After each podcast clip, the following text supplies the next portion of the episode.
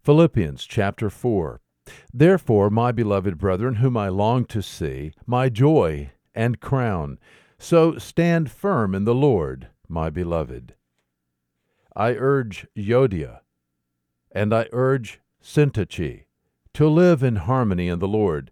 Indeed, true comrade, I ask you also to help these women who have shared my struggle in the cause of the gospel, together with Clement also, and the rest of my fellow workers, whose names are in the book of life. Rejoice in the Lord always. Again, I will say, rejoice. Let your forbearing spirit be known to all men. The Lord is near. Be anxious for nothing, but in everything by prayer and supplication with thanksgiving let your requests be made known to God, and the peace of God, which surpasses all comprehension, shall guard your hearts and your minds in Christ Jesus. Finally, brethren, whatever is true, whatever is honorable, whatever is right, whatever is pure, whatever is lovely, whatever is of good repute, if there is any excellence, and if anything worthy of praise, let your mind dwell on these things. The things you have learned and received and heard and seen in me.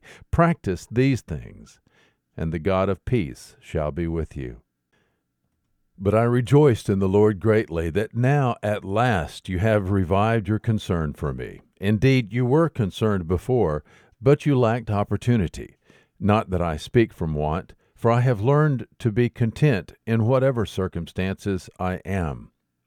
I know how to get along with humble means, and I also know how to live in prosperity.